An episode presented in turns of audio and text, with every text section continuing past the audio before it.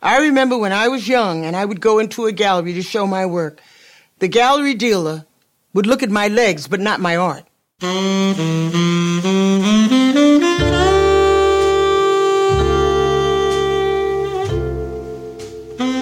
France Culture, sans oser le demander. Géraldine Mosna-Savoie.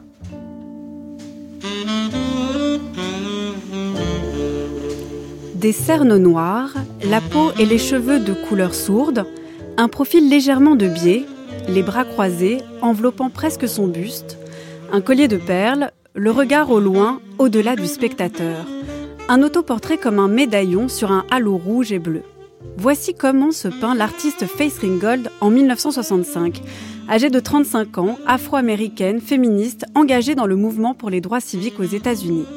Mais où se pose ce regard qui semble aller si loin? Que veut nous montrer Face Ringgold et qu'on ne verrait pas?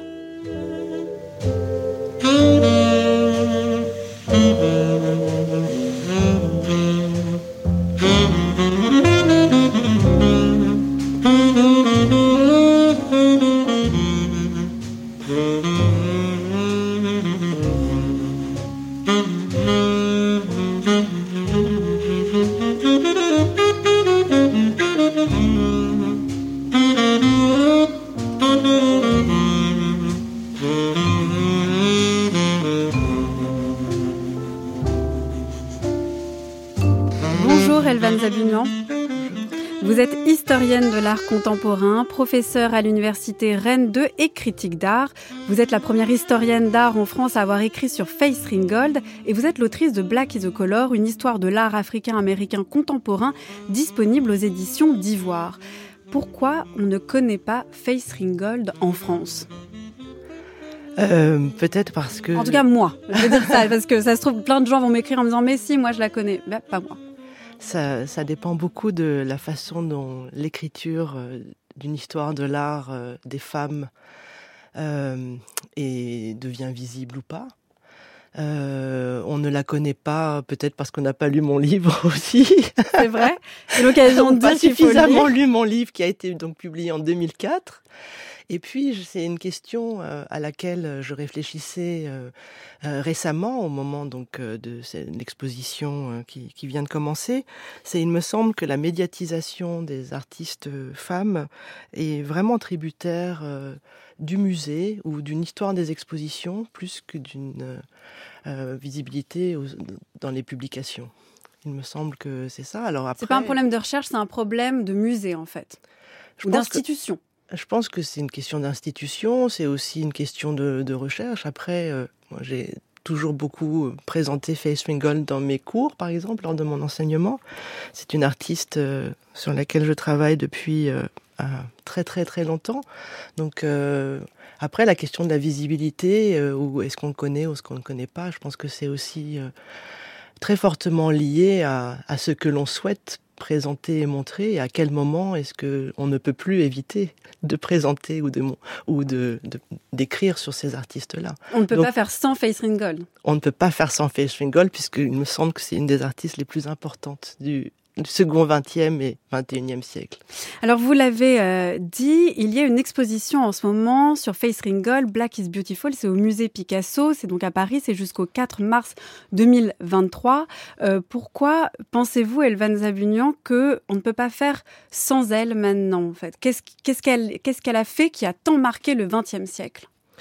Alors, euh, pour revenir un petit peu à la genèse euh, de cette visibilité qui est relativement récente, euh, c'est le MoMA, lorsque le musée a ouvert ses portes après un, temps de restauration et d'extension architecturale, a eu l'audace, je dirais, de présenter un tableau très important de, de Faith Ringgold qui s'appelle American People et c'est le numéro 20 de ce tableau qui s'appelle Die, qui a été réalisé en 1967 euh, et qui a été réalisé en 1967, 67 étant la première, euh, euh, la date de la première exposition de Faith Ringgold à New York, dans la galerie Spectrum, euh, en décembre 1967. Donc ouvre cette exposition personnelle de l'artiste. Et donc le musée, euh, euh, le MoMA, a, a choisi de présenter ce tableau qui fait quand même plus de 3 mètres 60 de long, face à, ou pas face, mais à côté des Demoiselles d'Avignon de, de Picasso.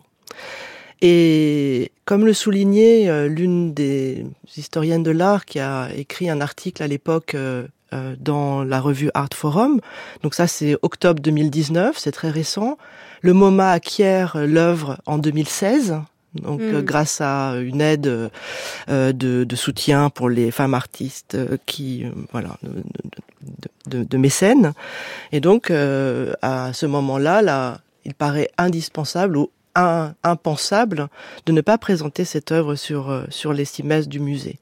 Et en fait, cette historienne de l'art, qui commissaire d'exposition, qui écrit sur ce cet euh, accrochage très audacieux, insiste euh, sur le fait que pour que Faith Ringgold devienne aussi canonique ou iconique mm. que Picasso, il faudrait que le tableau reste sur le mur de façon définitive et ne soit pas uniquement un accrochage euh, euh, temporaire de la collection.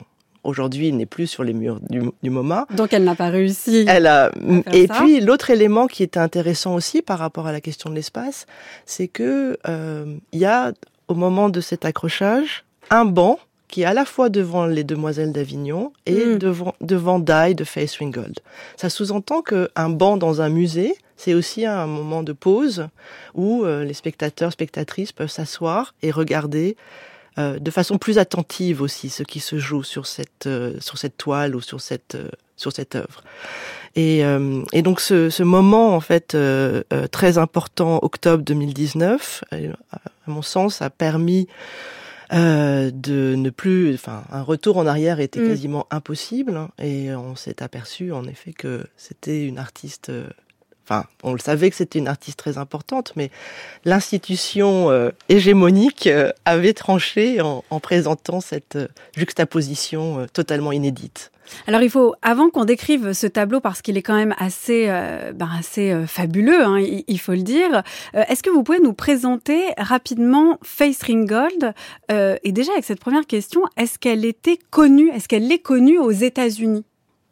Oui, elle est, elle est connue aux États-Unis. Oui, oui, bien sûr. Disons que. Elle est étudiée. On parle d'elle. C'est une des grandes artistes. Euh, alors, elle est encore vivante. Hein, Face Ringgold, elle ne crée plus, mais elle est encore vivante. Est-ce que voilà, c'est c'est une artiste incontournable comme nous, par exemple, avec Soulage? Euh... Euh, je ne sais pas si c'est possible de comparer Face Ringgold à Soulage. euh, mais le, nom de premier peintre qui me venait en tête. Mais euh, je pense que je pense qu'elle est elle est absolument incontournable déjà. Alors ça dépend bien sûr de quel point de vue on, mm. on se situe. Cette question du point de vue est toujours importante. Elle est présente dès la fin des années 60, à la fois dans dans un contexte euh, qui est un contexte politique, mais aussi un contexte artistique. C'est une artiste new-yorkaise, donc New York est quand même euh, euh, le centre de l'art contemporain et de l'art moderne depuis la fin de la Seconde Guerre mondiale et, les années 60 sont aussi un moment historique très très fort. Donc elle est présente dans ces moments historiques. Et dans le même temps, elle, euh, elle subit, euh, comme beaucoup d'artistes euh, femmes, et en plus en étant africaine-américaine, comme elle le dit elle-même, en tant que femme de couleur, je, j'ai, elle, elle, lutte beaucoup. Et dans son autobiographie, qui est voilà qui, qui recèle de, de, plein de petites anecdotes assez amusantes. On voit bien qu'elle est complètement euh, euh, immergée dans, dans, ce milieu. Elle le connaît très bien. C'est c'est quelqu'un qui est issu aussi d'une famille. Donc sa mère euh, euh était styliste et couturière et elle a baigné dans, euh, dans dès son adolescence euh, dans, dans, dans un univers très très cultivé et culturel. Sonny Rollins que l'on a entendu mm. au début, c'était un ami à elle au moment de son adolescence, donc elle était, euh, il était là, son anniversaire des 14 ans par exemple, donc euh, elle est engagée. Euh, c'est pas du tout une artiste périphérique ou qui mm. qui est isolée dans son coin. De toute façon, New York est une ville et en habitant Harlem, mais bien évidemment les discriminations sexuelles et, et, et raciales mm. qui sont encore opérantes aujourd'hui pas uniquement dans le monde de l'art, euh, on, jouait en la défaveur non pas uniquement de Face Ringgold, mais de beaucoup d'autres artistes qui euh, surgissent ou ressurgissent ou émergent soudain pour des raisons de visibilité que l'on ne peut plus euh, mm. en fait. Mm. Euh, Faith Ringgold, elle est née en, 1930, elle est née dans le contexte de la Grande Dépression, de la ségrégation raciale, elle est née à Harlem, euh, vous l'avez dit. comment elle se situe à la fois dans cette époque, le moment où Harlem est quand même en ébullition, et en même temps comment en fait elle va réussir à, à, à la fois s'immerger dans ce contexte et en même temps presque en pas en ressortir, mais du moins y tracer une voie singulière? Alors, euh, euh, en effet, comme, comme vous l'avez dit, les, les, années, les années 30 sont, sont aussi euh, très fortement marquées. Alors, ça, c'est le moment où elle est encore très, très jeune, puisqu'elle a, elle a, elle a elle a entre 0, et 10 ans. euh, et euh, à ce moment-là, euh, même dans son autobiographie, elle raconte assez peu de choses en fait de cet enfant. Enfin, je veux dire, elle raconte un peu le lien avec ses parents, elle parle beaucoup de sa mère, etc. C'est plutôt à partir des années 40, donc à un moment où elle devient adolescente, où euh, elle va notamment écouter Billie Holiday à l'Apollo, qui est sur la 125e rue à Harlem, qui est un des grands théâtres. Elle est très très proche de beaucoup donc euh, de musiciens de jazz et de, de personnalités. Il y a, il y a un, un, un moment et puis euh, elle, elle fait des études. Alors c'est un peu plus tard, mais elle fait des études. Elle sort diplômée du City College euh, de, de New York, donc en 1950 cinq avec une, un master. Mm. Donc elle fait des études artistiques et puis bon, elle comprend assez rapidement qu'elle va, pour pouvoir vivre, elle, elle, elle, commence à enseigner. Donc elle est très impliquée aussi dans l'enseignement artistique. Et, euh, et, sa singularité, pour, pour revenir à, à, sa question, à votre question, c'est euh, elle, elle c'est pas une singularité individuelle. Faith Ringgold est vraiment une artiste euh, qui très tôt euh, peut-être dans un contexte familial lié à, aussi à, l'importance euh, bah, de, sa mère, de son père et de, de tout cet univers où Harlem était vraiment comme un village d'une certaine manière où tout le monde se connaissait, tout le monde, enfin pas tout le monde selon les quartiers, mais il y mm. avait une, une, entraide, euh, beaucoup de solidarité aussi dans un moment difficile. Comme elle le disait, nous étions pauvres parce que nous n'avions pas d'argent dans ce moment de la dépression, mais rien ne montrait euh, visiblement cette pauvreté, puisque le dimanche, nous étions toujours très bien habillés. Enfin, il y a toujours cette, ce moment post-Harlem Renaissance qui consiste aussi à euh, euh, asseoir une certaine dignité dans la façon donc d'être dans la ville ou mmh, d'être mmh. chez soi. Et donc, et pour revenir à cette singularité, donc c'est plutôt le collectif puisque Faith Ringgold euh, le noyau familial, le noyau amical, les musiciens de jazz avec lesquels elle est amie très tôt, et puis ensuite euh, ben, un engagement. Euh, elle, elle, va avoir donc ses enfants qui naissent quand elle est très jeune, puisqu'elle se marie et ses deux filles naissent en 52 et 53. Donc pendant qu'elle fait ses études. Pendant qu'elle fait ses études, exactement. Et donc et elle change la nature de son travail pour pouvoir aussi rester avec ses filles et mm. s'occuper de ses filles pendant qu'elle travaille. Elle avait un atelier et puis elle déplace un petit peu les les médias qu'elle utilise pour aussi euh, s'occuper de ses enfants. Donc il y a aussi vraiment tout ce, moment, euh, euh, cette question collective, elle est très importante jusqu'à son engagement politique dès les années 60 en fait, dès le début des années 60. Pour moi, c'est aussi toujours une question d'esclavage matériel, actuel.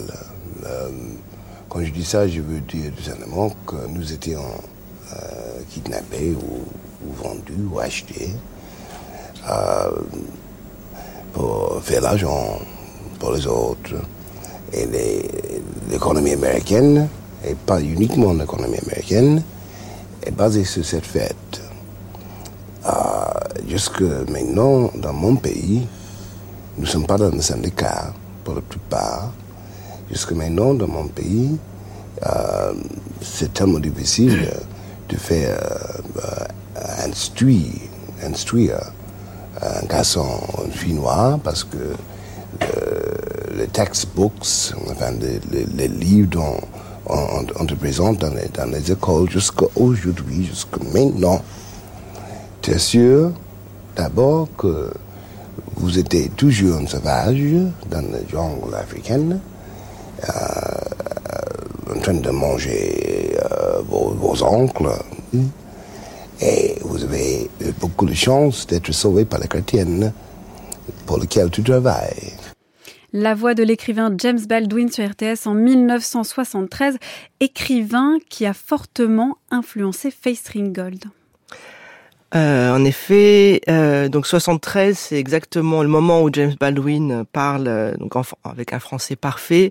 C'est exactement dix ans après la publication euh, de La prochaine fois le feu, 1963, qui est un livre qui marque en effet beaucoup Face Ringgold. et notamment, ce qui est intéressant par rapport à ça, parce qu'elle elle, elle, elle le cite, elle dit que quand elle a lu euh, euh, ce livre, c'était aussi au moment où euh, Malcolm X voilà émettait toutes ces idées qui euh, très importante de prendre une conscience de soi-même en tant que personne africaine-américaine. Mais 1963, c'est aussi la marche sur Washington euh, de, où Martin Luther King euh, prononce son fameux discours I have a dream. Mais 1973, en fait, ce que dit James Baldwin par rapport à cette représentation des, des, Noirs en tant que sauvages, c'est quelque chose qui va beaucoup intéresser Ringgold dans la mesure où euh, les textes de James Baldwin euh, parlent des rapports entre les blancs et les noirs. C'est-à-dire que c'est pas uniquement une défense de la cause noire, il, il contextualise toujours à partir d'une étude euh, euh presque sociologique, je dirais, euh, une, une, une, une, situation donnée, de rapport entre les blancs et les noirs. Et Faith Ringgold, d'ailleurs, euh, elle dit, euh, par rapport, à partir de la lecture de ce texte euh, en particulier, elle dit, j'ai senti que je devais créer ma propre vision de l'expérience noire que nous étions en train de vivre et dont nous étions les témoins. Et en lisant James Baldwin, j'ai compris que la façon dont il parlait des relations entre les blancs et les noirs aux États-Unis euh, permettait de comprendre que cette, la disparité entre les blancs et les noirs euh, était euh, un élément dont il fallait parler aussi par les images et par la mm. représentation. Et c'est là, c'est à ce moment-là qu'elle elle dit, j'ai décidé en fait de peindre euh, cette réalité euh, et ces relations entre les blancs et les noirs. Et euh, je voulais saisir comment ma peinture euh, permettrait d'exprimer ce moment et ce moment donc d'histoire, enfin mm. autour des années 60, et euh, parce que ça c'est un élément, c'est une petite parenthèse, mais ce rapport à l'histoire est très très important pour Gold. Elle se revendique comme étant presque une peintre d'histoire aussi, dans la façon dont elle va décrire. C'est intéressant du coup parce qu'on revient sur la question de la singularité. Elle s'affirme pas comme une, singularité individuelle, mais vraiment dans un mouvement de l'histoire qu'elle veut documenter. Exactement. Et euh, en fait, ce qu'elle dit par rapport à James Baldwin, c'est qu'elle voulait, grâce à sa peinture, donner son point de vue d'artiste femme africaine-américaine, mm. montrant voilà qu'est-ce qu'elle pouvait euh, raconter de ces, de, ces, de ces relations entre les Blancs et les Noirs? Alors justement, on peut revenir à ce tableau que, que vous avez cité, hein, qui a ouvert un peu la, reconnaissance, la visibilité de Face Ringgold. C'est American People Series, donc le tableau 20, euh, qui s'appelle Die, qui date de 1967, où on voit justement, en fait, et là, euh, il a été mis en regard des Demoiselles d'Avignon de Picasso, mais en fait, il est fortement influencé par Guernica de Picasso, où on voit des hommes blancs et des hommes noirs qui s'entretuent. Euh, en effet, alors euh, Guernica a été euh, euh, beaucoup cité par par, par Face Ringgold aussi parce que c'est un tableau qui jusqu'en 1981, donc entre 1939 et 1981, était au MoMA jusqu'à ce que le tableau retourne donc en, Espagne. et Face Ringgold a beaucoup regardé ce tableau et Dye est d'ailleurs du format euh, plus ou moins 3, m 3 mètres 60, c'est ça Voilà, 1 mètre 80 par 3 mètres 60. Mm. Et donc c'est un format assez horizontal mm. et qui, qui, qui rappelle très fortement euh, euh Guernica de, de, de, de Picasso. Euh, euh, alors, en plus de Garnier, enfin, pour rajouter une référence importante, c'est que euh, au même moment, enfin, pas tout à fait au même moment, mais il y a un autre artiste africain-américain extrêmement important qui s'appelle Jacob Lawrence, euh, dont euh, l'œuvre, qui, c'est un artiste qui est né en 1917 et qui est arrivé dans le qui est arrivé, enfin, qui vivait à New York, aussi à Harlem. Et lui, c'est le premier artiste africain-américain à avoir eu une de ses œuvres euh, dans la collection du MoMA euh, en 1941 avec une œuvre qui s'appelle The Migration Series. Euh, et cette œuvre, en fait, a aussi beaucoup influencé euh, Face Ringgold. Et quand on regarde donc la toile euh, qui est assez monumentale, qui fait partie d'ailleurs de ces euh, toiles qu'elle appelle les, les, les, peintures murales, enfin on mm. appelle ça murals, et donc c'est aussi lié à la taille, au format, euh, donc à la monumentalité de cette image. Et quand on regarde euh, le, cette, cette, toile, quand on, quand on, qui est en deux panneaux, c'était une, mhm. toile en deux panneaux, on va euh, très fortement euh, repérer la composition de cette toile. C'est-à-dire que, bien sûr, il y a les personnages... Vous voulez dire que c'est assez lisible, qu'il n'y a pas de perspective, qu'il n'y a pas de, de, de plan caché, c'est ça? Déjà, déjà, parce que le fond est gris, donc il y a mhm. une neutralité du fond, c'est-à-dire que ce qui permet d'être avant tout saisi c'est la scène euh, au, premier plan qui est composée donc euh, d'un certain nombre de, enfin des personnes qui s'entretuent, à la fois des, avec la présence d'enfants, euh, qui avec une petite fille noire et un, un, petit garçon blanc qui se serre dans les bras d'ailleurs et qui pleure, qui se, serre dans les bras et qui C'est assez terrible hein, comme image. Hein. Et, et en fait, il y a donc par rapport au contexte, il y a aussi cette représentation, donc la composition est très importante. Et, ce, qui est, ce que j'aimerais souligner par rapport à, ça, c'est que souvent, euh, euh, dans un contexte euh, où la peinture d'histoire pourrait être analysée euh, à partir d'un contenu, donc euh, en lien avec des faits. Et il est évident que Dai est très fortement inscrit dans un moment où, deux ans après l'assassinat de Malcolm X, après les émeutes de Watts à Los Angeles, c'est un moment extrêmement, extrêmement disons, euh, violent, tendu. Euh, violent, tendu et violent euh, dans, aux États-Unis. C'est c'est le mouvement des droits civiques, mais bien évidemment, euh, euh c'est pas du tout dans la dans le de façon pacifique que ça se passe. Euh, on est juste avant, bah, un an plus tard, Martin Luther King se fait aussi tuer. Donc il y a, y a, et puis il y a des, des émeutes partout. Et donc c'est aussi une description d'une émeute. Mm. euh, avec euh, à la fois des armes à feu, euh, des couteaux, et, et, de façon indifférenciée. Mais ce qui ce que j'aimerais moi souligner par mm. rapport à ça, c'est qu'au-delà de l'événement ou des événements qui motivent Face Ringgold pour cette représentation, c'est aussi toute la composition et toute la technique picturale mm. qu'elle met en avant.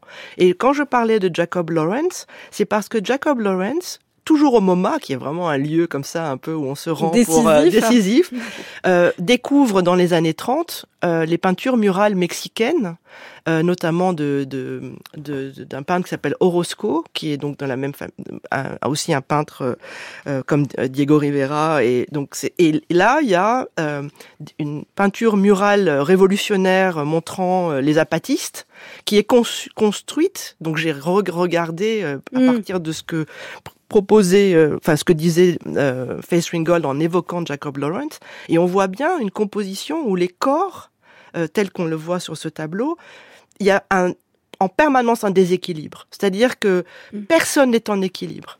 Et le fait que personne ne soit en, équilibre euh, apporte au corps euh, une mobilité, renforçant la chute, renforçant d'un point de vue presque symbolique la fuite, euh, renforçant, mais tout en étant cadré dans une toile certes grande, mais on voit bien qu'il y a aussi un hors-champ qui est mm. représenté puisque elle va et ça c'est quelque chose de très très osé de pouvoir montrer la moitié d'un corps. Donc il y a mm. comme si la scène qu'elle picturale qu'elle représente, ça, on pourrait presque le déplacer vers une scène photographique où il y aurait euh, bah, une partie du corps qui est coupée.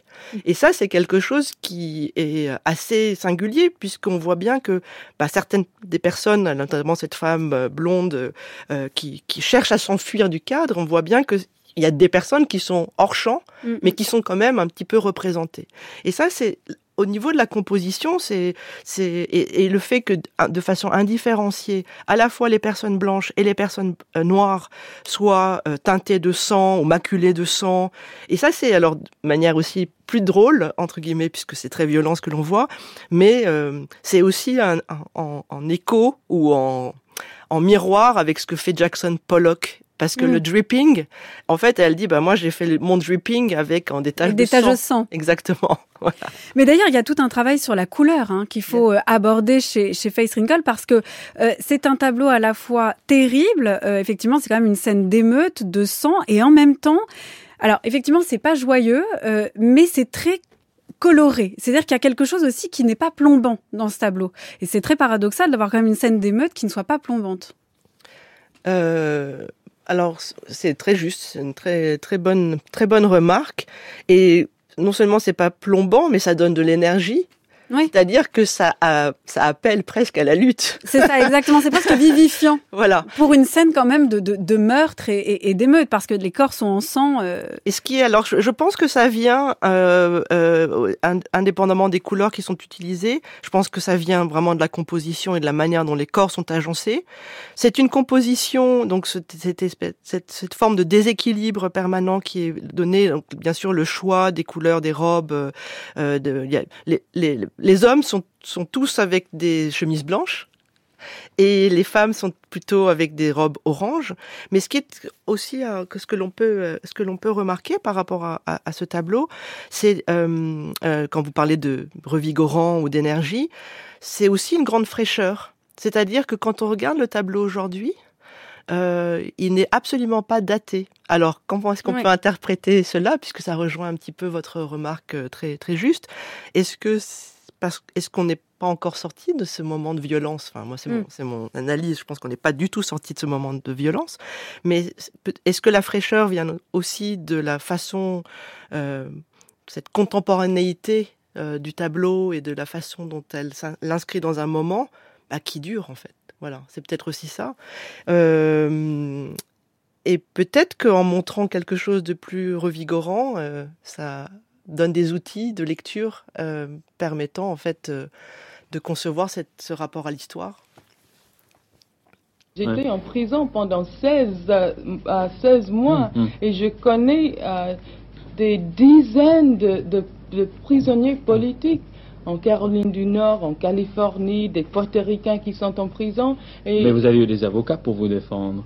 Euh, les conditions euh, de défense des détenus peux, étaient peut-être mieux assurées que l'autre côté. Je peux non? constater que hmm. s'il n'y avait pas eu ce mouvement de masse, de solidarité, je serais en prison maintenant. Je serais dans une cellule en ce moment. C'était le mouvement qui a, a, gagné ma liberté et c'était avec ça que nous allons gagner la liberté de Ben Chavis.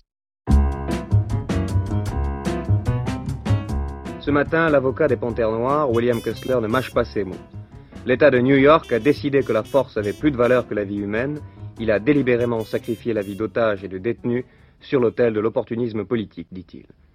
Le président Nixon, en revanche, félicite le gouverneur de l'État, Nelson Rockefeller. Ce qu'il reste ce matin, ce sont les 37 morts de la mutinerie la plus sanglante de l'histoire des prisons américaines. Elle a commencé jeudi, lorsque plus d'un millier de détenus du pénitencier se révoltent, ils brûlent une partie de la prison et prennent 38 otages. Immédiatement, des renforts entourent le pénitencier d'Attica. Un gardien défenestré par les mutins meurt. La tension monte. Elle monte encore lorsque les autorités refusent d'accepter deux revendications des prisonniers, l'amnistie totale et le renvoi du directeur de la prison. L'assaut donc est donné à 9h45 hier soir.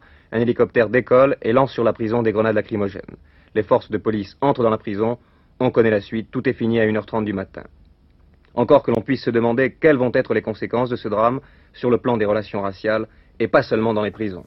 1971, la mutinerie d'Attica a provoqué l'indignation tandis que le président Nixon félicite le gouverneur de l'État de New York malgré les 37 morts. Voilà ce qu'on vient d'entendre dans cette archive, Elvan Zabunian. Et juste avant, on a entendu la voix d'Angela euh, Davis, ce qui montre bien, encore une fois, le contexte dans lequel s'inscrit l'artiste Faith Ringgold. Et elle va réagir à chaque fois en produisant de l'art, en modifiant son art en fonction, en fait, de ces événements. Donc, par exemple, pour Angela Davis, elle va créer des affiches pour libérer Angela Davis et pour la mutinerie d'Attica, elle va s'appuyer sur le motif de la carte qui va revenir régulièrement dans son œuvre et elle va créer ce qui est appelé United States of Attica. Donc c'est une carte des États-Unis qui est complètement revue et corrigée et donc Face Ringold indique état par état les conflits meurtriers qui ont lieu plus le nombre de morts. Voilà deux types de production très politisées, on pourrait dire, de Face Ringold.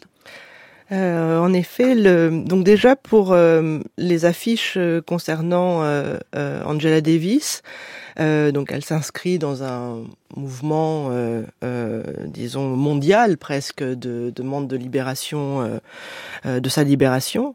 Et là aussi, le collectif Prime, même si c'est elle qui réalise les affiches, les titres c'est Woman Free Angela ou alors America Free Angela. Donc c'est-à-dire que ce sont les femmes qui libèrent Angela ou alors euh, l'Amérique qui libère Angela. Donc c'est pas à titre individuel mm. qu'elle va publier. C'est les titres des affiches.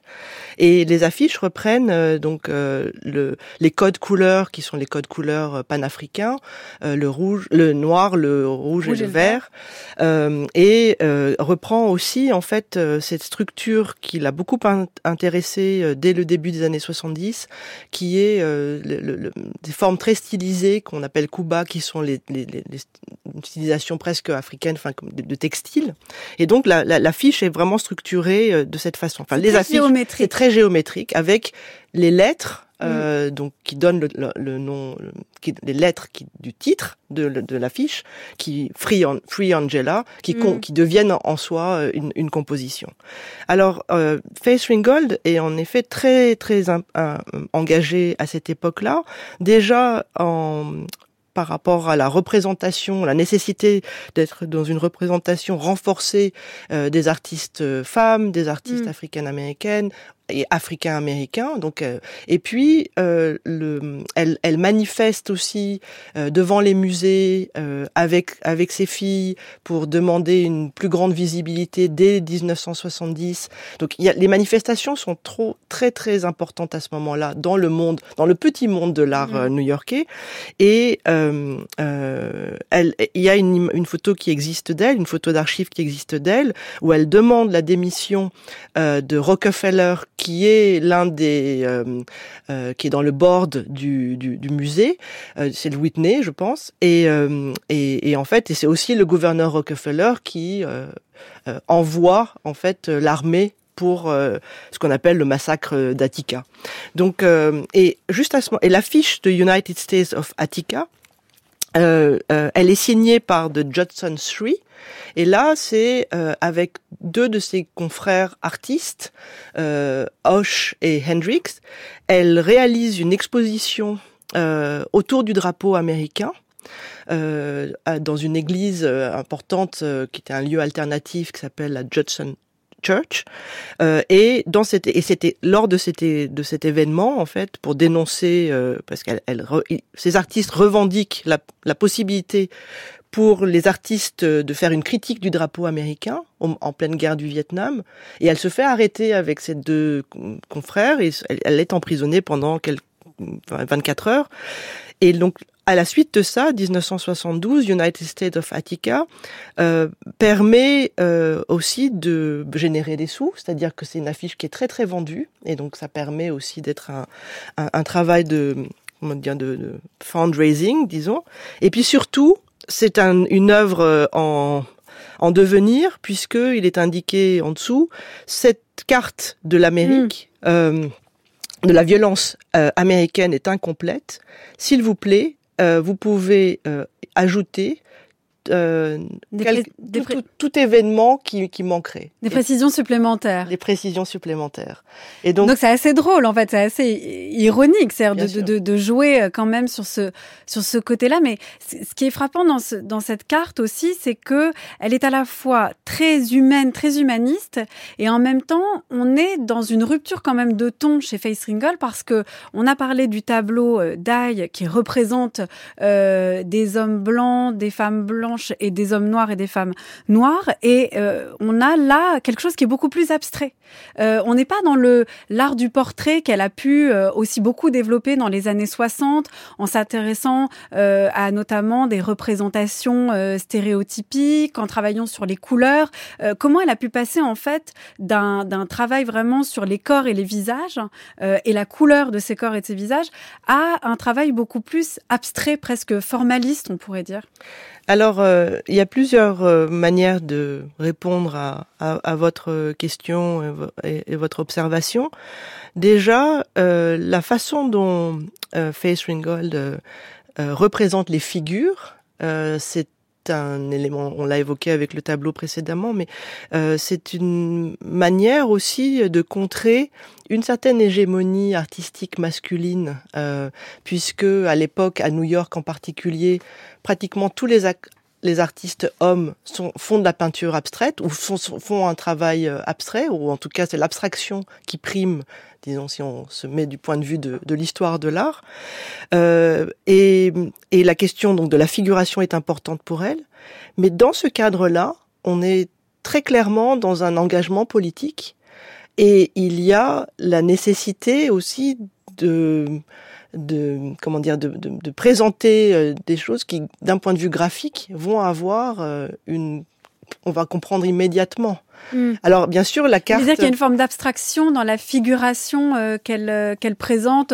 Je pense notamment à, à, à, sa, à sa série Blacklight par exemple. Alors justement pour pour réunir les deux mm. questions que vous avez posées, c'est-à-dire que le travail politique dans lequel elle s'engage euh, de façon, euh, enfin c'est pas comme une étape, c'est elle ne peut pas faire autrement puisqu'en tant qu'artiste, elle est aussi inscrite à New York à ce moment-là euh, dans un mouvement qui s'appelle Art Workers Coalition et c'est des personnes qui de façon collective sont très engagées. Elle crée aussi un, un, une association féministe d'artistes noirs, donc elle est déjà de toute manière dans une pratique très très activiste. Et, et justement, c'est euh, c'est ce qui lui est reproché parce que en 1967, donc elle a son exposition euh, à, à, la, à, la, galerie Spectrum dont j'ai parlé au début, euh, qui s'appelle American People. Et en fait, la deuxième exposition prévue en 1970, elle a envie de, de l'intituler Black America. Et en fait, le galeriste ne veut pas, trouve que mm. c'est trop radical justement. Et en fait, entre les deux, entre Die et ce moment-là, euh, commence pour, pour, chez elle euh, à partir de 68, euh, au moment où elle s'engage vraiment aussi dans les manifestations, dans la rue, etc. Cette série de portraits, donc des Black Light, et cette série, elle est très très impressionnante aussi dans dans l'usage euh, des de la peinture, enfin des, pigments et de, enfin de la peinture qu'elle utilise, de la technique qu'elle utilise. Pourquoi? Qu'est-ce qu'elle a comme technique particulière? Alors elle raconte de façon très très intéressante que euh, elle a, avec des détails très précis, elle a commencé à utiliser une peinture euh, qui s'appelle euh, Ivory Black. Donc c'est le noir d'ivoire. qui est une peinture à, à, à, à l'huile, qui très avec des qui donne des tons très chauds et qui est assez transparente, mais qui met aussi beaucoup de temps à sécher. Et donc, ça donne une, forme de luminosité, une forme de de bri, de, de, de, côté glossy, ah brillant, euh, comme elle dit glossy dans, sur la sur la toile. Mais ça donne aussi des transparences, donc ça teinte euh, les autres couleurs qu'elle utilise. Et puis, elle s'aperçoit en fait que ce côté un peu luisant, un peu brillant, euh, ne lui convient plus, et elle et elle et donc Ivory euh, euh, Black, c'est vraiment une, euh, une, une, un pigment euh, réalisé, donc un pigment qui existe depuis longtemps. Et elle va commencer à utiliser des, des noirs et notamment un noir qui s'appelle Mars Black et qui est en fait alors Mars comme le dieu euh, représentant aussi le fer puisque c'est de l'oxyde de fer et donc c'est les, toiles que l'on voit des blacklight, c'est ce, cette peinture-là qui est utilisée et qui donne un rendu très très mat qui absorbe la lumière. Donc il y a mm. aussi quelque chose de très contrasté puisque ça s'appelle blacklight, mais ça emprisonne la lumière comme si la toile était euh, à regarder, comme si on devait passer du temps euh, devant la toile pour commencer à discerner ce qui s'y trouvent. Mm. En l'occurrence, les, les portraits euh, de ces, de ces, bah, il y, a- il y a toute une, enfin, c'est une série assez grande, mais c'est vrai que. C'est vrai qu'on dirait qu'il y a comme un voile euh, noir. Et ça, ça qui- vient du ça, ça vient de la, de la, de, de l'usage de cette, de ce noir, de ce black, euh, de ce Mars, bl- Mars black. Ouais, et à l'inverse, le, le, parce qu'elle fait aussi des portraits des Charlie. Donc euh, les Charlie, c'est les hommes euh, blancs euh, qui sont, euh, qui eux aussi en fait n'ont pas un blanc blanc. C'est-à-dire qu'ils ont un blanc un peu terne, cireux, crayonneux, crayeux, je sais pas comment, voilà, un petit peu pâteux presque. Et, là, c'est intéressant parce que là, on en vient précisément non plus une, à, à décrire euh, ce que l'on voit, mais à décrire la technique qu'elle utilise. Oui. C'est en cela que c'est une peintre extraordinaire. C'est-à-dire qu'on est, euh, on comprend, et donc elle est là, ce teint-là, pour elle, bah, c'est sa représentation de ces American people, et, et, et elle fait des, des expériences euh, euh, picturales. Mais euh, presque sous nos yeux en fait. Exactement. Et d'ailleurs, euh, euh, l'usage par exemple du bleu, du rouge, euh, du, un rouge un peu ocre. Donc il y a des tonalités qui reviennent, c'est-à-dire que même sur les peaux blanches, la peau, la, l'usage du bleu ou l'usage du rouge vient renforcer. Ça c'est, il y a, il y a les aplats et puis il y a ce qu'elle pose. euh, en plus avec ses couleurs, c'est-à-dire qu'elle elle fait des contours très très précis euh, euh, des, des traits du, de- des visages. Et le côté plus cireux, euh, bah justement, c'est aussi la façon dont elle recouvre euh, de ces différentes peintures, euh, que ce soit à l'huile ou des peintures plus mates. D'ailleurs, elles sont plus, elles sont pas aussi mates que les que les black lights, les, les fameux les- Monsieur Charlie. Les Charlie.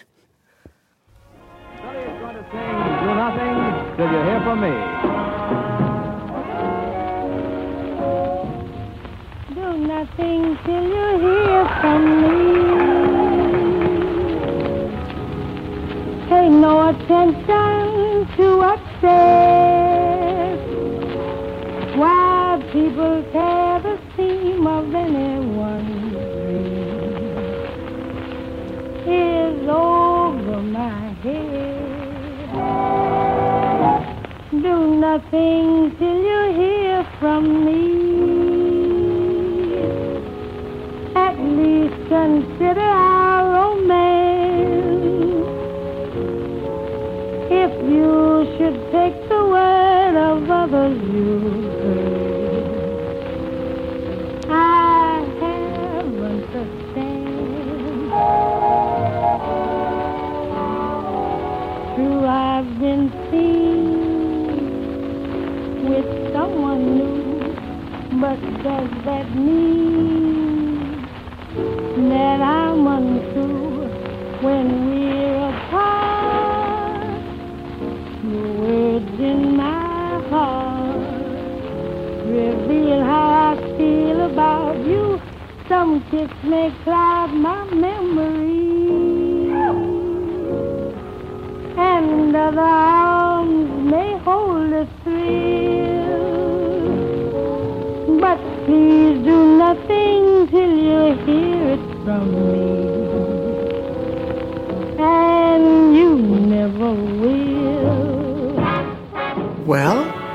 decided that I needed to get involved with women's issues. Alors, j'ai décidé que je devais m'impliquer dans les questions relatives aux femmes. At the Whitney Museum in Au Whitney Museum, 1970, en 1970, des biennales étaient organisées dans lesquelles il n'y avait que très peu de femmes. À la dernière, je crois qu'il y avait quelque chose comme 2%, peut-être seulement même deux femmes. J'ai demandé à quel pourcentage de femmes on pouvait prétendre, et ma fille a dit 50% de femmes. You want 50% of the people in the Tu veux que biennale 50% des artistes de la biennale soient des femmes. You know, we'd blow our whistles. We had whistle, police whistles. Vous savez, that we blew. nous avons We sifflé avec des sifflets de policiers. I boiled Nous avions des œufs. J'ai cuit le mien, je l'ai peint en noir 50% et écrit on 50% dessus. On avait l'impression qu'on faisait quelque chose, qu'on participait au mouvement américain in qui allait rendre les choses égales. La voix de Face Ringgold en 2012, qui raconte comment elle a manifesté en 1970. Hein, vous l'avez dit, Elvan Zabunian, elle est très engagée, euh, Face Ringgold, notamment en fait pour des histoires en fait qui, qui dont on traite encore aujourd'hui, hein, des histoires de, de quotas, euh, de représentation, de nombre d'artistes sélectionnés ou, ou représentés euh, dans un musée. Et là aussi, on peut peut-être parler d'une œuvre d'œuvres de Face Ringgold qui traduisent aussi par leur méthode cette envie en fait de, de tisser euh, des liens entre elle et sa fille dont elle parle dans l'archive et qui vont traduire encore une fois euh, cet engagement et notamment du côté du, du, du féminin ou même on pourrait dire en fait de l'intersectionnel puisque en fait elle va reprendre à la fois des motifs euh, sur le colonialisme et sur la condition des femmes. Alors, euh, en effet, euh, tisser, des liens. Euh, peu de temps après, en tout cas la même année où elle réalise cette, cette affiche pour euh, Attica, United States of Attica, elle commence une série qui s'appelle la, euh, série féministe, qui est, alors ça s'appelle en anglais Feminist Series of My Two handicaps, donc la la série féministe de mes deux handicaps qui serait celle euh, enfin celui d'être femme et noire. Euh, et cette euh, série euh, comprend 20 toiles qui marquent aussi l'usage de toiles plus mobiles ou plus transportables avec qu'elle qu'elle peut rouler, qui ne sont qui sont des toiles sur, euh, euh, c'est des oui de la peinture sur toile, mais elle rajoute du textile autour, elle rajoute en fait des bordures. Donc le cadre n'est plus un cadre rigide, mais un cadre souple. Et c'est aussi lié à la nécessaire mobilité en fait euh, qu'elle ressent, c'est-à-dire qu'elle veut être totalement autonome en tant qu'artiste femme, ne pas avoir à transporter euh, euh, à la fois ses enfants dans les bras oui. et les toiles en dépendant de quelqu'un qui l'aiderait à, voilà de, l'atelier chez elle. Donc elle devient totalement autonome. C'est là où elle va commencer à utiliser le tissu. Et, et ses filles, alors sa mère, comme on le disait tout à l'heure, euh, euh, était une styliste. D'ailleurs, euh, euh Faith Ringgold a défilé pour sa mère euh, avec euh, d'autres personnes. Ses filles ont aussi défilé. Elle était couturière et elle commence à collaborer avec sa mère dès le début des années 70 pour tout ce qui concerne ces, ces objets, enfin ces peintures sur toile, mais qui sont aussi des peintures sur tissu.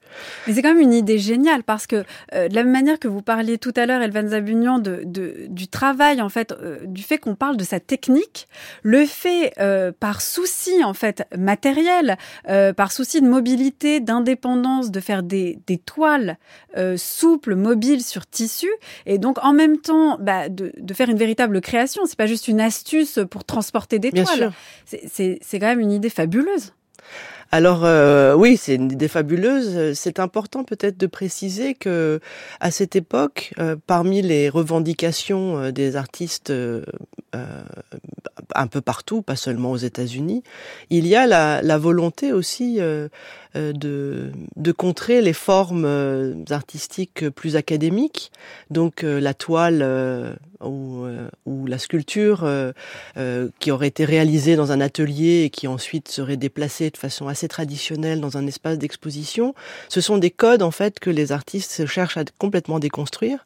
Donc cette technique, indépendamment de sa fonctionnalité première pour elle est aussi euh, une façon de, proposer euh, euh, des œuvres qui viennent aussi à l'encontre en fait de ce que l'on a l'habitude de, voir. Et le tournant des années 60 enfin ça commence plus tôt mais dans certains cas mais les années tournant des années 60 ces transformations des modalités de création et de présentation et d'exposition. C'est vraiment ça fait partie des revendications presque politiques des artistes d'une certaine façon.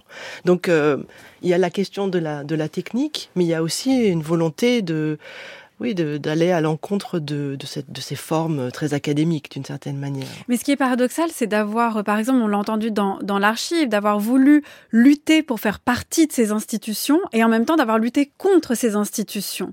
Euh, il y a quelque chose d'un peu presque ambivalent. Alors ça, c'est... Euh oui, euh, c'est très juste, d'autant plus que c'est juste une mini parenthèse, mais euh, le Whitney Museum, qui a été euh, l'un des musées à avoir été particulièrement ciblée par les mm. formes de discrimination puisqu'elle parle de la Biennale du Whitney de 1970. Et il faut juste préciser d'ailleurs que les, enfin, les, les, les, manifestations et les revendications ont été entendues. À un moment donné, euh, euh, la, la, Biennale du Whitney a rajouté, euh, à l'époque où elle dit il y avait presque personne, c'est 0,2% de femmes.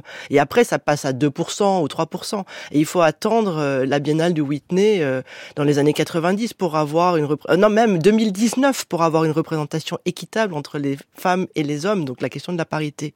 Et, et, euh, et en fait, euh, par, par rapport à ça, euh, bah, le Whitney Museum, il y a quelques années, a fait une exposition sur l'art, sur ce qu'il appelait le protest art, donc l'art contestataire, en ressortant, récupérer, en ressortant toutes les archives qui étaient les lettres qu'avaient euh, euh, écrit, écrites bah, justement les, les, des artistes comme Faith Ringgold ou d'autres.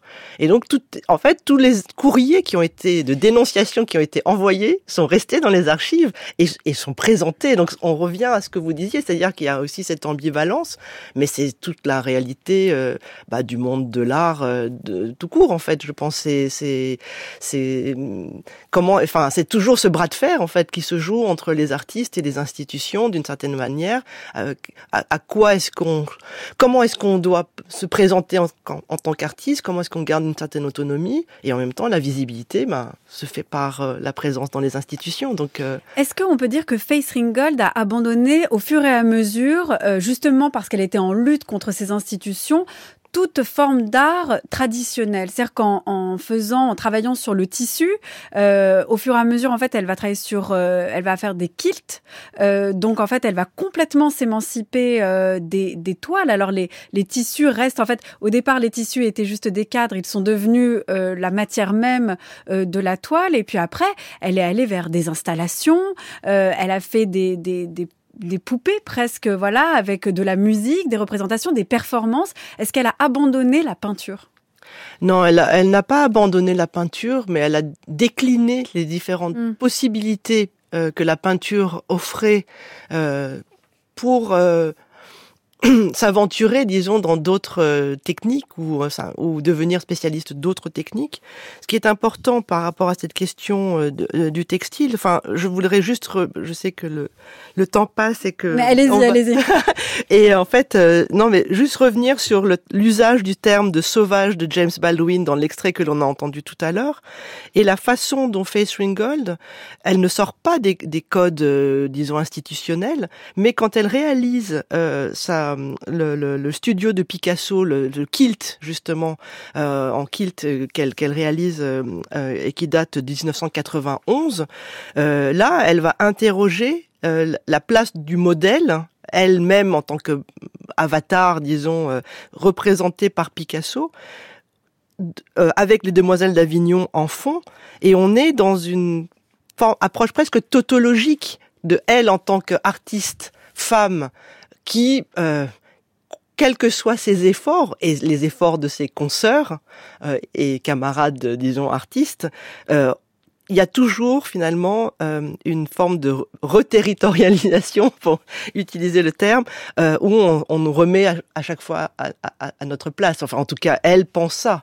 Et donc, c'est pour ça qu'elle elle, s'éclipse, disons, de, tous ces, de toutes ces questions. Elle va devenir très impliquée aussi dans le monde de l'éducation. Elle va beaucoup travailler avec les jeunes. Et c'est vrai que les années 80, 90, il y a des choses qui sont ponctuées, mais ce qui se passe dans les années 70 dans son travail, se poursuit, puisque comme on peut le voir dans les publications ou même dans les expositions, sa pratique n'a jamais vraiment cessé.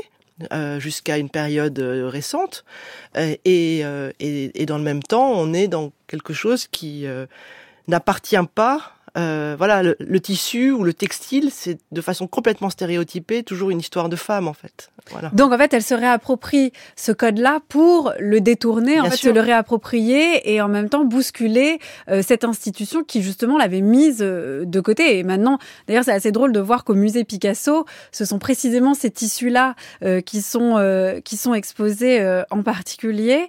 J'aimerais qu'on parle. On n'aura pas le temps d'entendre la voix de Martin Luther King, mais d'une grande installation que Face Ringgold a faite, euh, où euh, là il y a donc la représentation d'un couple euh, amoureux, lui mort de toxicomanie et elle de chagrin, qu'elle représente mort au sol, et donc comme une sorte de veillée funèbre autour autour de ces personnages, et qui est accompagnée là aussi en fait de, musique, de, discours, et qui va qu'elle va représenter et re-représenter pendant plusieurs années.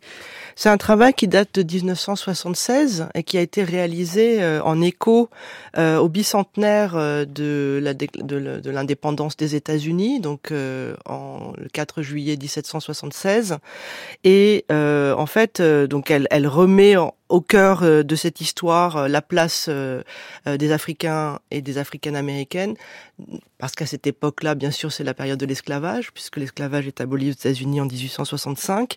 Et en fait, elle croise donc un moment d'histoire, de commémoration historique pour montrer des figures noires, mais cette histoire de deuil et de mort d'overdose est aussi sa propre histoire puisque son premier mari est mort d'une overdose euh, en 66 et un de ses frères est mort d'une overdose également.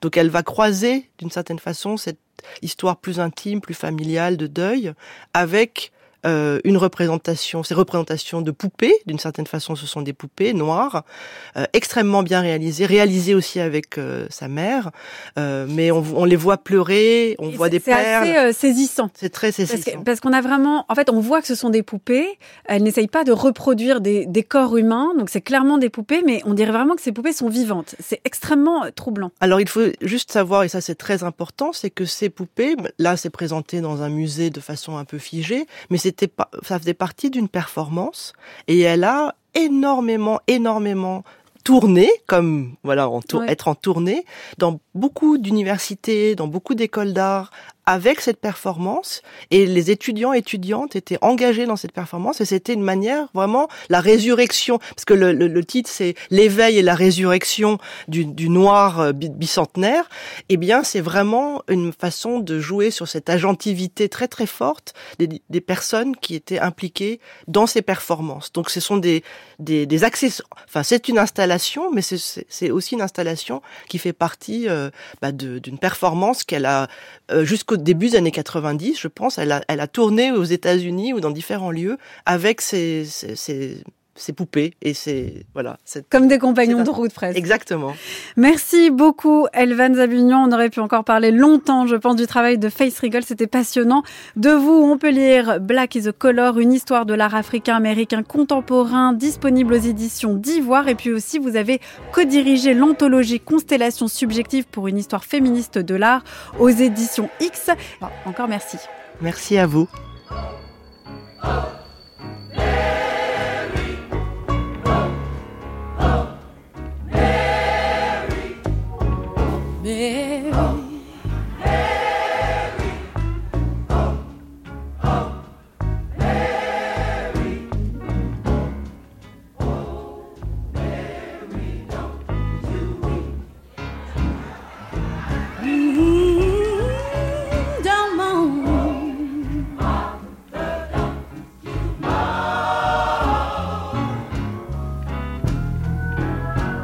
Listen, Mary.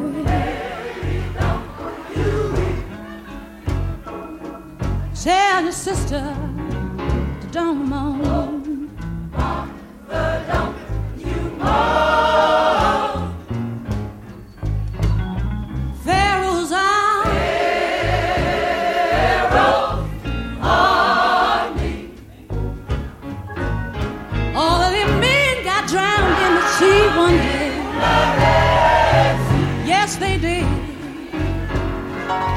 Et merci à l'équipe de Sans oser le demander, Anaïs Isbert, Marie-Lise de Saint-Salvi, Gwendoline Troyano, Cyril Marchand et Laure Dallest. Réalisation Louise André, prise de son Clara euh, Galivelle. Pardon. On se retrouve sur les réseaux Twitter et Instagram et bien sûr sur le site de France Culture à la page de Sans oser le demander ou encore sur l'application Radio France.